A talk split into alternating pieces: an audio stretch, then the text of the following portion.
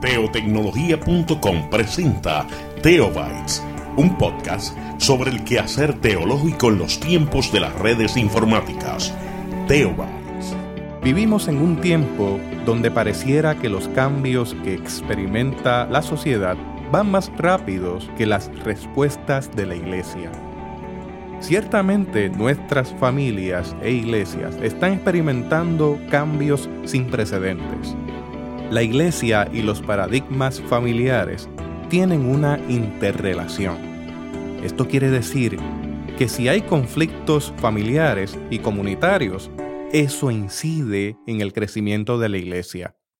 ¿Cómo podemos como iglesia desarrollar prácticas que aporten a un crecimiento integral? Hoy en Teobytes. Busque una taza de café, de té o de chocolate y siéntese a la mesa con nosotros porque este tema será de gran bendición a su vida y a la vida de su iglesia.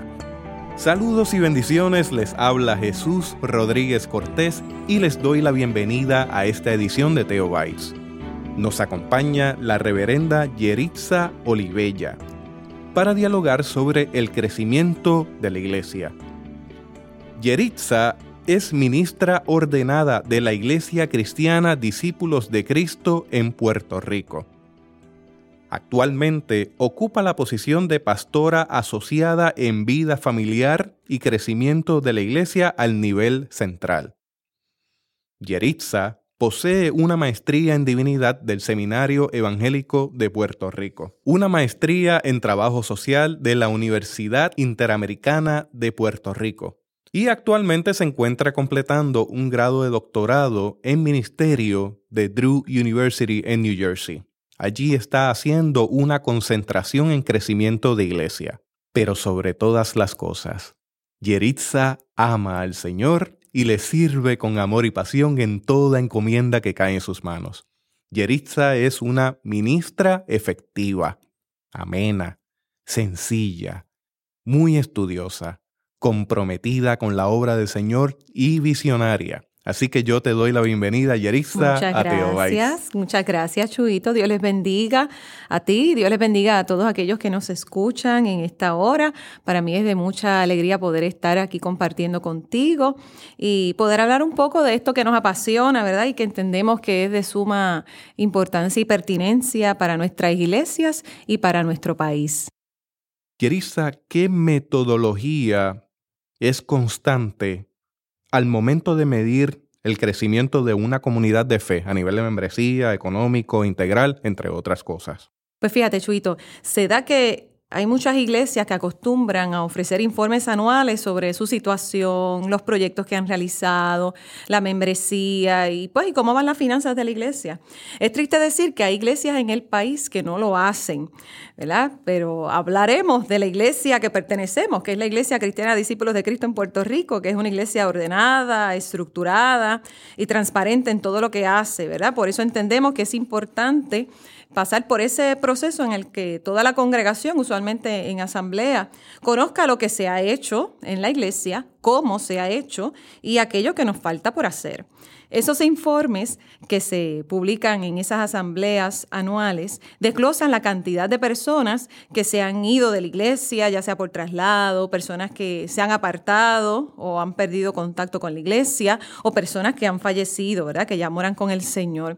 Esos informes se incluye la cantidad de personas que han llegado a la iglesia, que se han hecho miembros por bautismo, por traslado, por restauración.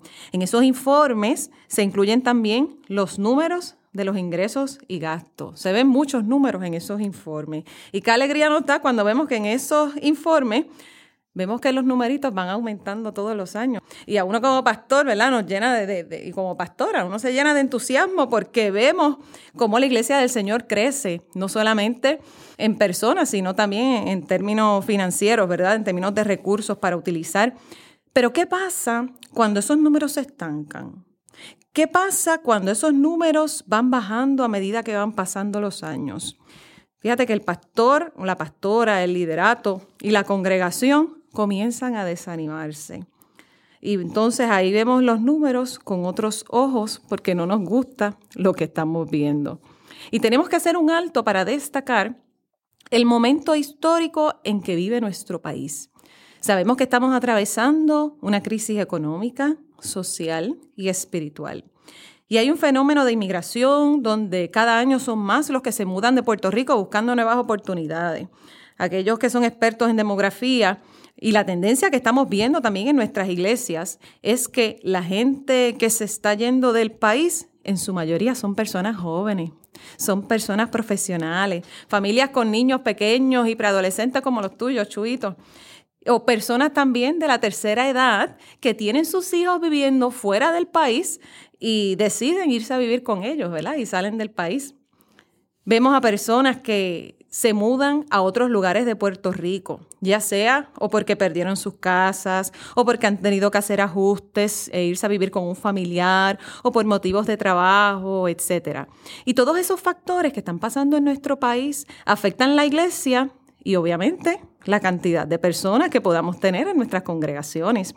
Y si vemos los números como la única forma de medir el crecimiento, cualquiera se frustra, cualquiera va de brazos caídos. Y ahí está el detalle, hay que tener cuidado porque en ocasiones caemos en fijarnos demasiado en los números e inclusive caer en algún tipo de idolatría esos números, porque si no están como queremos, nos comenzamos a sentir inquietos, inquietas, ¿no? Sí, porque los números, como tú muy bien estás trayendo, Chuito, no, no deben ser motivos para, para idolatrarlos, ¿verdad? No, los números, fíjate que no pueden medir el crecimiento espiritual de un joven que llega a la iglesia.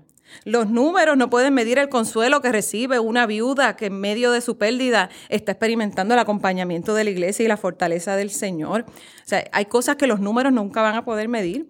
Y si nuestro enfoque va única y exclusivamente a mirar los números, podemos fácilmente desenfocarnos y descuidar lo que estamos haciendo, lo que debemos de estar haciendo como iglesia. Es decir, entonces que los números no son lo más importante, o sea, que no deben ser la motivación.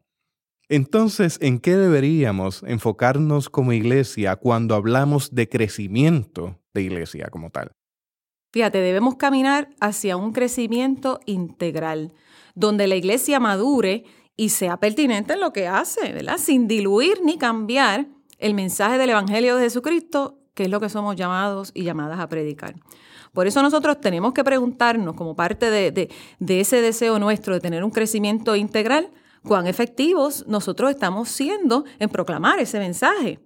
La gente en nuestra iglesia está feliz, está sana, ¿Tienen deseos de ser transformados por Dios? ¿Cuán saludablemente estamos manejando los conflictos en la iglesia?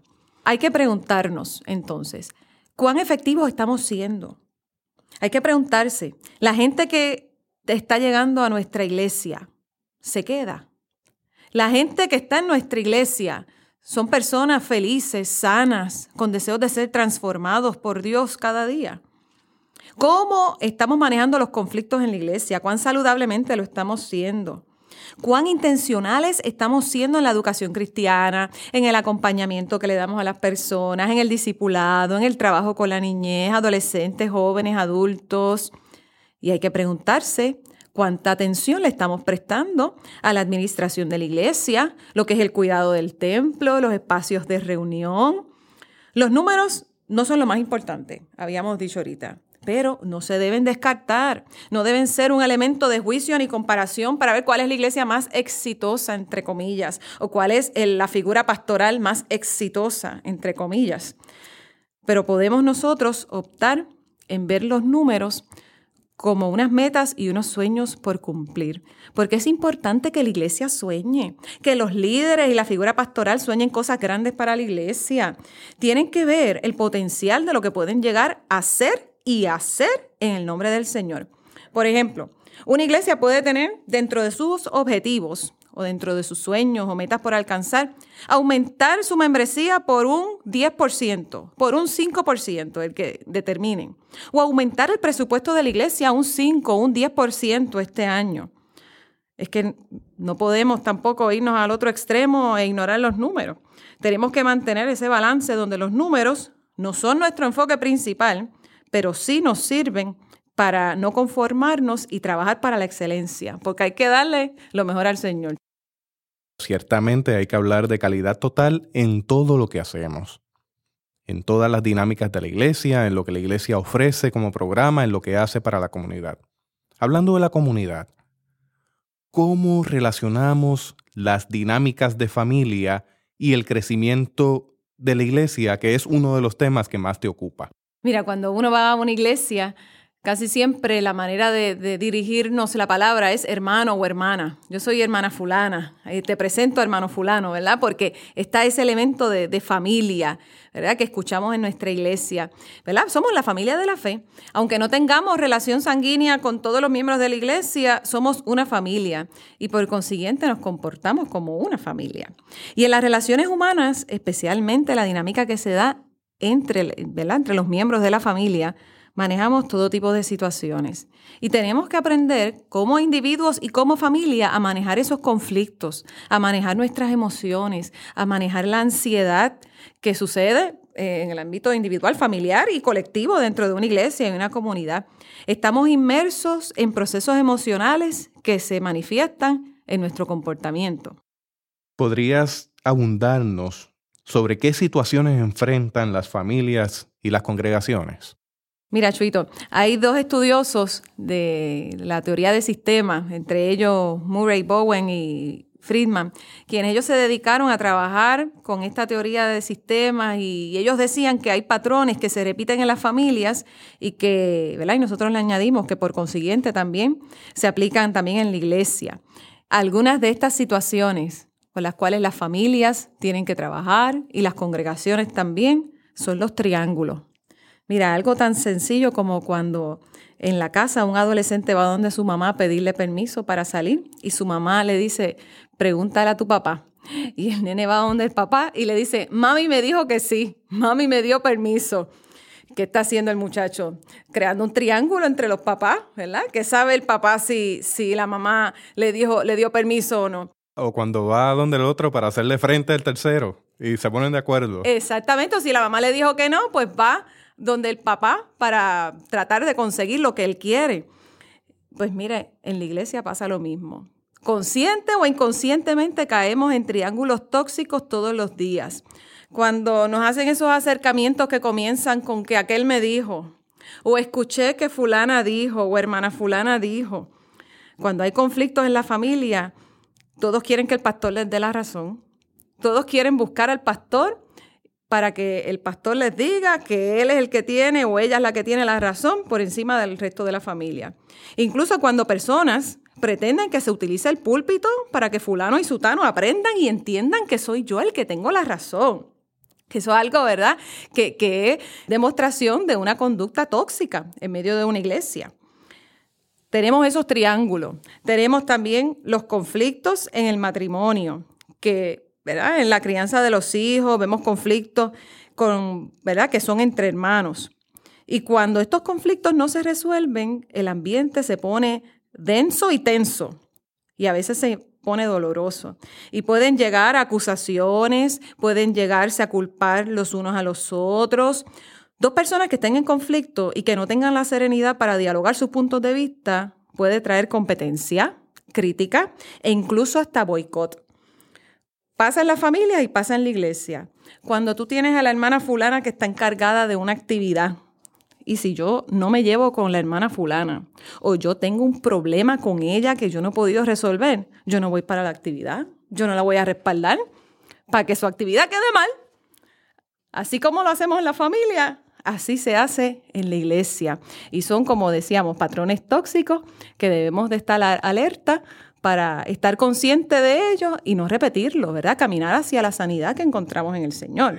Es importante añadir en este punto del camino y resaltar que la iglesia somos la comunidad de gente perdonada, no somos la comunidad de gente perfecta. Todo esto ocurre, lo que ocurre en familia, intrafamiliar, ocurre dentro de la iglesia. Eso es así. Fíjate que el tercer aspecto o la tercera situación que enfrentan ¿verdad? las iglesias es la distancia. Hay personas que se distancian de los demás pensando que esa es la solución a su problema o su conflicto. Pero eso es un mecanismo de defensa. Hay matrimonios que cuando se pelean no se hablan. Los niños dentro de su capacidad y desarrollo cognitivo a veces están peleados entre ellos y uno los escucha decir, no vamos a hablarle a fulano, y le dan el trato del silencio. Pues mira, eso en la iglesia se da también. No solo el trato del silencio, sino el de la distancia. Por eso tenemos líderes que al no resolver los conflictos, de la noche a la mañana renuncian y dicen, no continúo más. Por eso hay hermanos que se enchismaron el uno con el otro o se enchismaron con alguien de la familia y que la iglesia no tiene que ver nada, optan por alejarse y por distanciarse de los demás. Eso es algo que pasa en nuestra familia y por consiguiente también dentro de las dinámicas en la iglesia, la manera en cómo nos relacionamos. Y en cuarto lugar, dentro de las muchas situaciones que se trabajan en las familias y en las iglesias, es que tenemos personas, en inglés le llaman el overfunctioning y el underfunctioning. O sea, la persona que se sobrecarga y la persona pues que vive en la dejadez.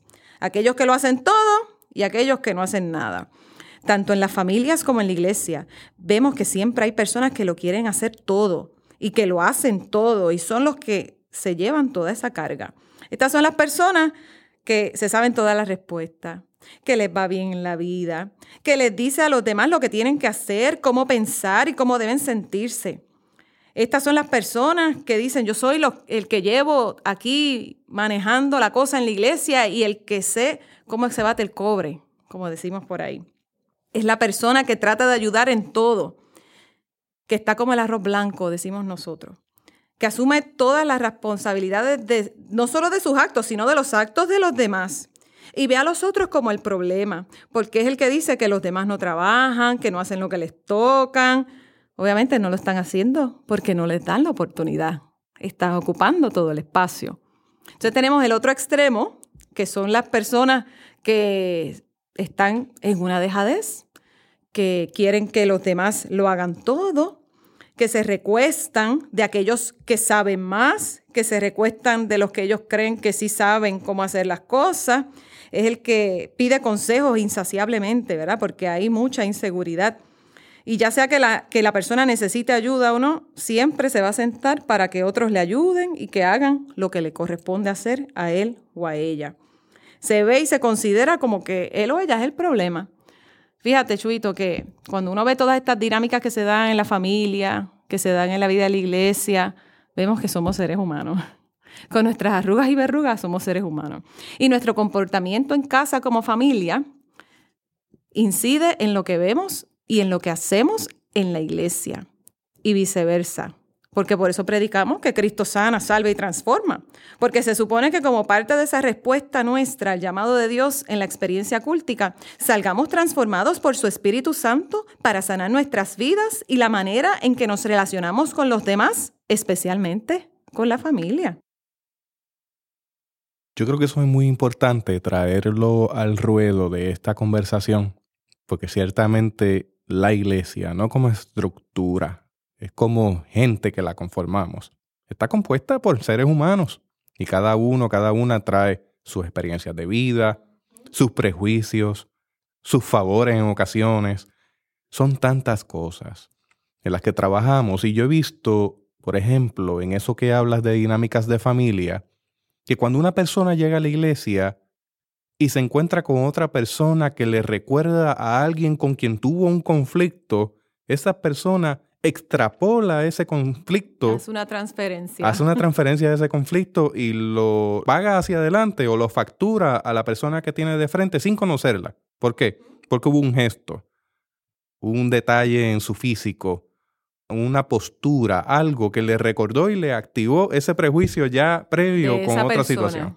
Y puede ser a veces algo tan sencillo como un perfume que, esa persona usa el mismo perfume que usaba la persona con quien tú tenías, ¿verdad? Un gran conflicto, o puede ser a la inversa, o puede ser que tú puedas hacer una transferencia con alguien que tú tengas un gran afecto, que tú estimes mucho, un familiar que tú quieras y, que por alguna razón no esté cerca de ti y, tú encuentres en la iglesia a alguien con el cual tú puedas hacer esa transferencia y, sientes ese clic, como decimos nosotros, esa cercanía.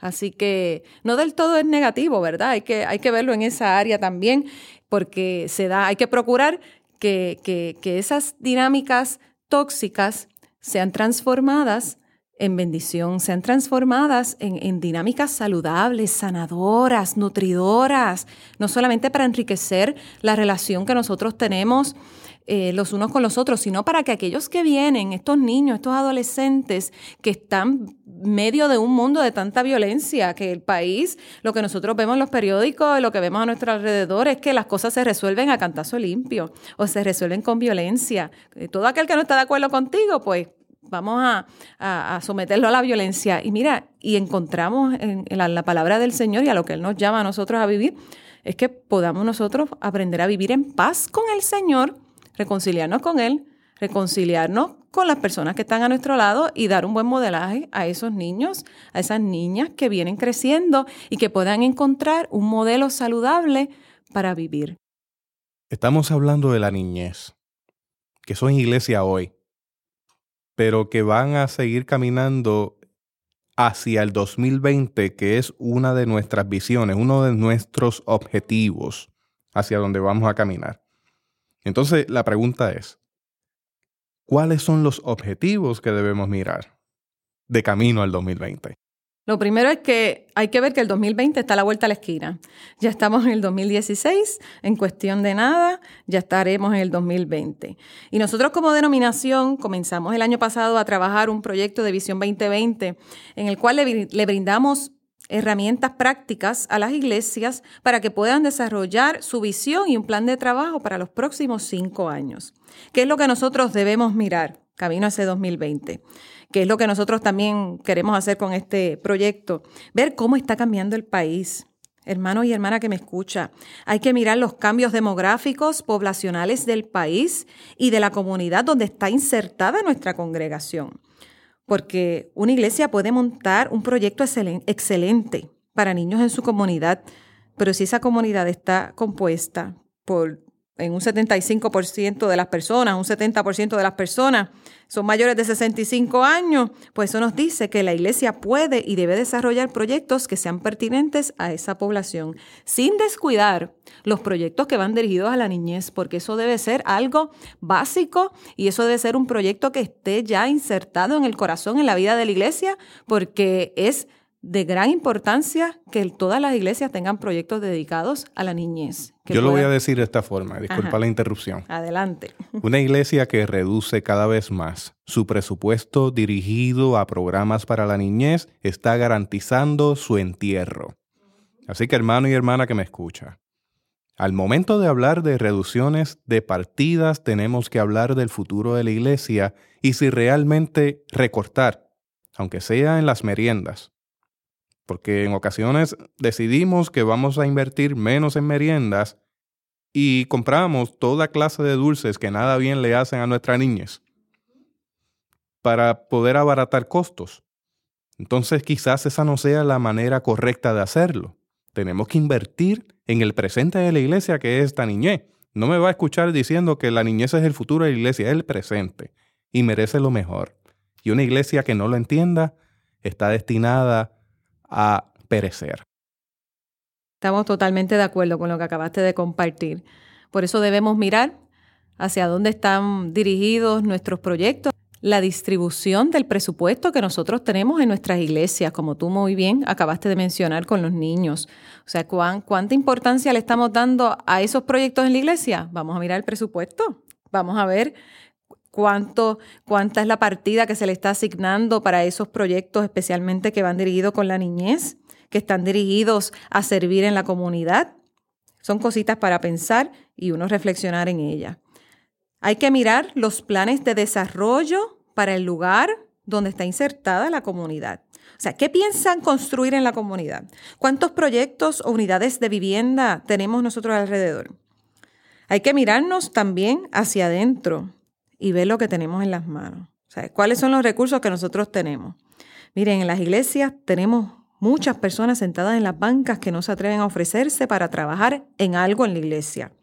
Y hay que hacer un inventario, no solo de los recursos materiales que tenemos, sino de los recursos humanos. Nuestras iglesias están llenas de gente talentosa con deseos de servir y tenemos que darle la oportunidad para que así lo hagan.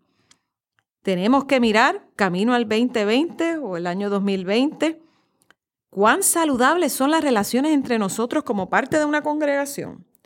Hay que ser intencionales en que la gente haga un enganche con el Señor en primer lugar y que haga un enganche con la gente de la iglesia.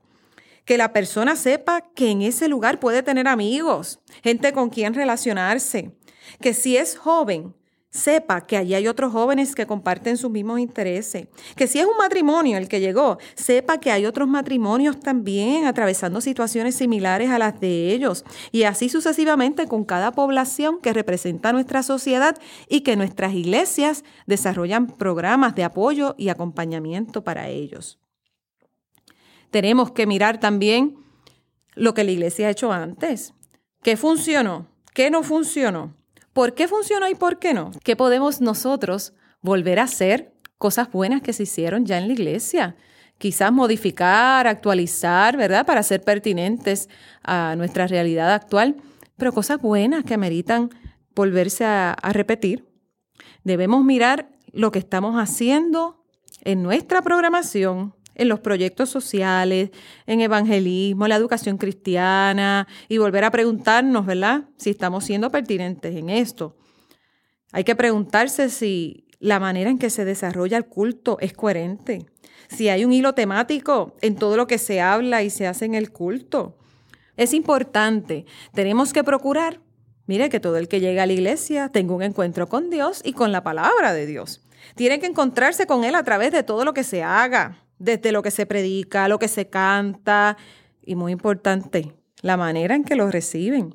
Mire, que todo el que llega a la iglesia sienta esa hospitalidad y ese amor como reflejo del gran amor del Señor para nosotros. Es importante ver la diversidad, gente que venimos de diferentes trasfondos, diferentes ideas, diferentes maneras de articular nuestra fe. Sin embargo, yo creo que son más las cosas que nos unen que las que nos separan.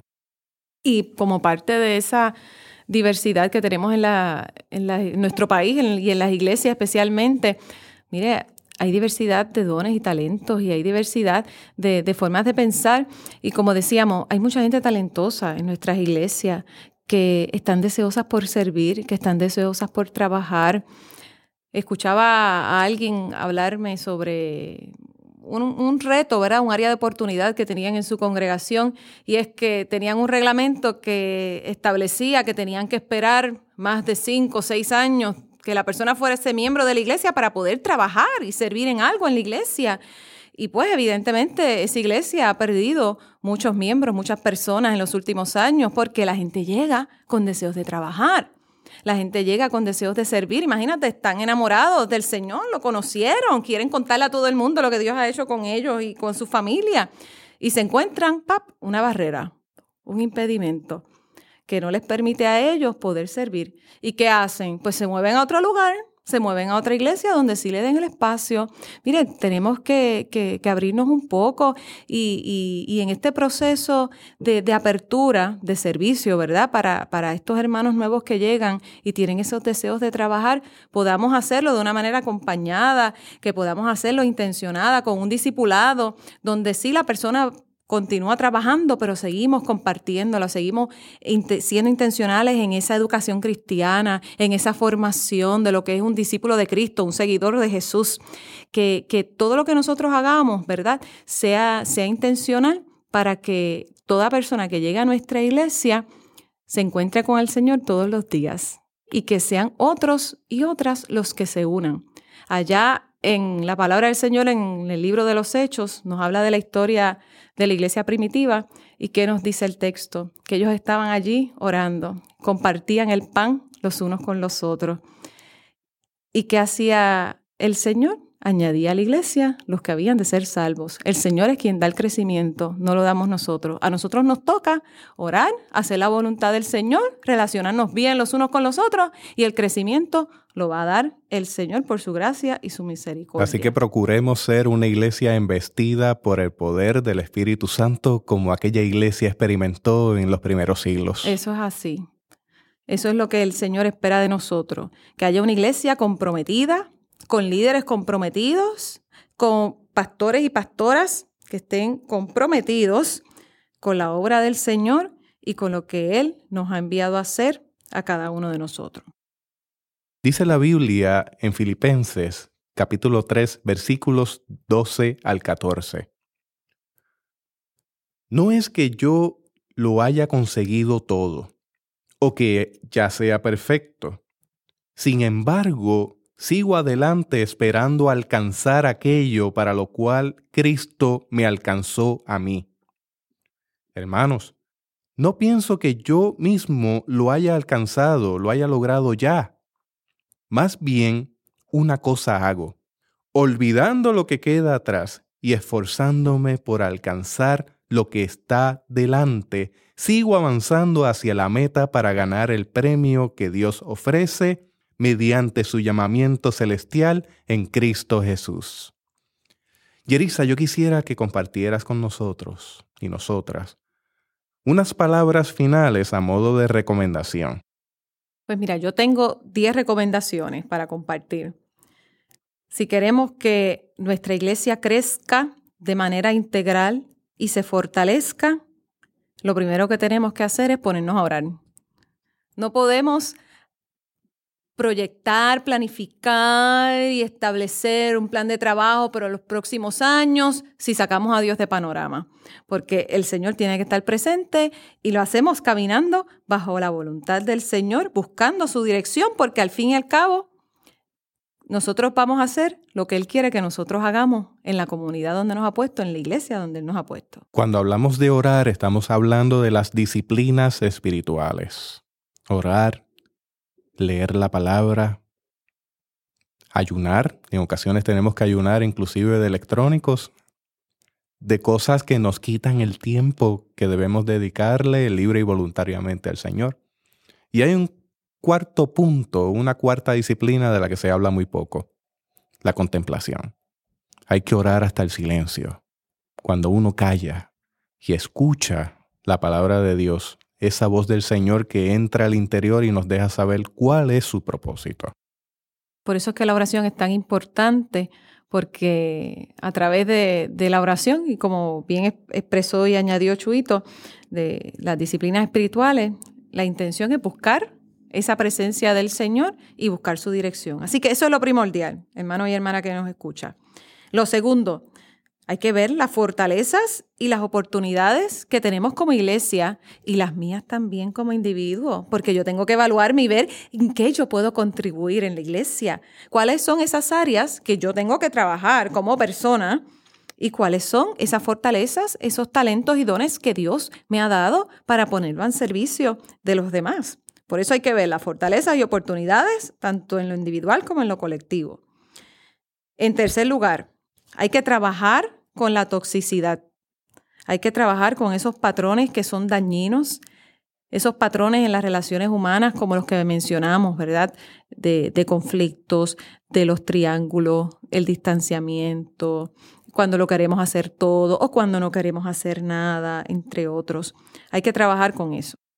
Ahí en el asunto de la toxicidad, yo me he encontrado con mucha gente que está enferma y no es porque tenga un padecimiento físico, es que sencillamente los niveles de cortisol y los niveles de radicales libres son tan altos que pueden llevar a una persona a manifestar físicamente toda la sintomatología con respecto a sentirse enfermo, sentirse sin energías. Y cuando vemos la raíz de esto, es una raíz espiritual y es una raíz emocional, algo que queda sobre la mesa que resolver. Por eso es muy importante que seamos sabios, que seamos prudentes al momento de, de trabajar con la toxicidad que hay, empezando por la mía, para yo poder trabajar esas relaciones que tengo con mi familia, con mis compañeros de trabajo, con las personas con las cuales me relaciono y pues con los hermanos en la iglesia. Somos muy dados a señalar, pero en ocasiones nos da mucho trabajo mirar hacia adentro. Eso es así, eso es parte del proceso de, crecimiento y maduración como cristianos y cristianas. En cuarto lugar, la sanidad integral en medio de una sociedad enferma. Hay tantas enfermedades, los índices de condiciones de salud mental han ido en aumento en estos años y es importante que podamos caminar hacia esa salud integral. Quinta sugerencia, evaluar nuestros sistemas educativos y también los proyectos que estamos nosotros desarrollando en nuestras iglesias y también evaluar los proyectos que no estamos desarrollando y que deberíamos comenzar a hacerlo. Sexta sugerencia, hay que conectarse con la juventud, con los adolescentes, que a veces se sienten muy conectados con sus aparatos electrónicos, pero se sienten desconectados de mamá, de papá, de sus familiares. Eh, de eso Chuito nos puede abundar más y nos puede dar un taller de dos horas hablando de, cómo los jóvenes están conectados y desconectados con, con esto de la tecnología, ¿verdad? Y eso va junto con lo que mencionabas anteriormente sobre los sistemas educativos. Estamos trabajando en ocasiones con un dinosaurio de escuela bíblica, tenemos que innovar de tal manera que podamos conectar con esa juventud que está en el punto 6. Eso es así. Y al conectarse con la juventud, tendríamos también que añadir conectarnos con los niños, con las personas de la tercera edad, con los adultos, con los matrimonios reconstituidos también, que es parte de, una población que tenemos en nuestras iglesias. Gente que ha decidido sencillamente vivir sola. También. La gente que vive sola en soltero, Claro. Tenemos que estar pendientes y dar el espacio también no solamente a los jóvenes, sino también a los niños, adolescentes, adultos, a cada una de las poblaciones representadas en nuestra iglesia. La sugerencia número siete, mire, utilizar los medios de información con entendimiento. Todos esos recursos que nosotros tenemos en nuestra iglesia. Chuito acaba de mencionar los dinosaurios que a veces tenemos en las iglesias, dinosaurios tecnológicos. Mira, y, y hay que perderle el miedo a preguntar, a veces, cuando estamos hablando de todos estos aspectos tecnológicos y todas estas herramientas, usted le da un teléfono con acceso a Internet a un adolescente y esa persona, ese muchacho o esa muchacha puede hacer tantas cosas. Puede, aunque usted no sepa cómo hacerlo, un adolescente puede transmitirle un culto por Internet en un 2x3 y busca, y con aún empezando con la cámara del celular, ese adolescente puede hacer grandes cosas. Solo hay que preguntarle, acercarlos, incluirlos. claro. Incluirlos, vamos a sacarle provecho, vamos a que ellos también se sientan parte. Y utilizar, ¿verdad? Esos medios de información con entendimiento es incluir también a, nuestros adolescentes, a nuestros jóvenes y, y a personas expertas en esas áreas que nos puedan ayudar y dar un buen consejo. La sugerencia número 8 pues miren, servir sin reserva. Hay que servir y fomentar el servicio y el servicio con alegría, no porque lo hago obligado, porque eso es lo que esperan de mí, sino porque como parte de esa gratitud que nosotros tenemos a Dios por todo lo que Él ha hecho por nosotros y nosotras, el servicio es algo que, que debe fluir, que debe darse con alegría, porque surge por la gratitud que tenemos a Dios por todo lo que Él ha hecho. A veces a mí me preocupa ver personas en nuestras congregaciones que sirven que tienen la mejor intención del mundo, pero sienten como si fueran a un trabajo. Y tienen la carga emocional de hoy tengo que levantarme, tengo que ir a la iglesia a trabajar. Qué pesado. Entonces, en este punto del camino, si llegamos a sentir eso, debemos preguntarnos e ir en oración.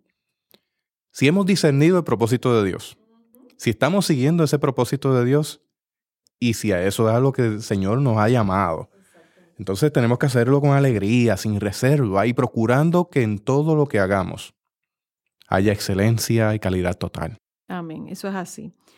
La sugerencia número nueve es que tenemos que empezar a desarrollar y a darle seguimiento a unos planes de retención de miembros o de retención de personas. Hay veces que en las iglesias recibimos todos los domingos visitas o personas que llegan por primera vez y puede ser que esa persona nos vuelva a visitar un segundo domingo, pero ahí quedó, no hay ningún tipo de seguimiento con esa persona. A veces las personas llenan alguna tarjeta con la información personal, entiéndase nombre, dirección, número de teléfono.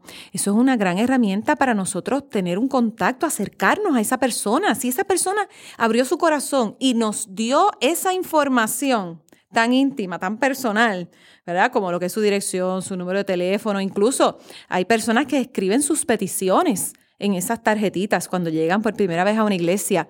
Pues mire, tenemos un área de oportunidad para crear, para diseñar y trabajar esos planes de retención para que esas personas que están llegando se queden en la iglesia, ¿verdad? Que tengan ese encuentro con el Señor y sean parte también de nuestra comunidad de fe. Y la sugerencia número 10 para compartir, miren, es que hay que seguir caminando en el nombre del Señor. Hay que soñar, hay que soñar en grande, hay que trazarse metas y hay que entregarse al Señor todos los días para cumplir con la vocación que Él nos ha dado a nosotros y a nosotras. Hay que caminar, hay que soñar en las manos del Señor, confiando que Él es quien dará el crecimiento a su iglesia. Como dice en Filipenses, el texto que leímos, no es que ya lo haya conseguido o que ya sea perfecto. Es decir, todavía no somos maduros, vamos caminando hacia esa madurez. madurez. Yerisa, yo quisiera que tú compartieras con nosotros, ya que eres la pastora asociada de vida familiar y crecimiento de la iglesia a nivel de Puerto Rico, tu correo electrónico, cómo podemos contactarte, porque este esfuerzo no es únicamente para la denominación discípulos de Cristo. Nuestra iglesia está dispuesta a colaborar con cualquier denominación en y fuera de Puerto Rico que necesite información, que quiera orientarse, que quiera obtener recursos para poder caminar hacia un crecimiento integral. Sí, estamos para servirles. Queremos que ustedes sepan que estamos para servirles, para acompañarles. Durante el transcurso de este diálogo, en un momento dado mencioné sobre el plan, el proyecto de Visión 2020, en el cual les compartimos unas herramientas prácticas a las congregaciones nuestras que les permitan establecer un plan de trabajo para los próximos años, ¿verdad? Y poder crear un análisis contextual de la comunidad en que están. Si usted desea compartir alguna pregunta, alguna duda con nosotros, puede comunicarse a través del correo electrónico familia arroba discípulospr.org familia arroba discípulospr.org. Nos pueden buscar también a través de, de Facebook Discípulos PR y nos pueden buscar también a través de el site nuestro en internet discípulospr.org. Discípulospr.org. Gracias, Yerisa. ha sido un privilegio enorme. Y gracias a ustedes por escucharnos en este día. Estamos para servirle. Dios les bendiga mucho. Hasta aquí esta edición de Teo Bites. Gracias por darnos el privilegio de llegar hasta ustedes a través de las redes informáticas. Será hasta el próximo episodio. Que la paz y la gracia de nuestro Señor Jesucristo sea con ustedes. Esto fue Teo Bytes, presentado por teotecnología.com, un podcast sobre el quehacer teológico en los tiempos de las redes informáticas.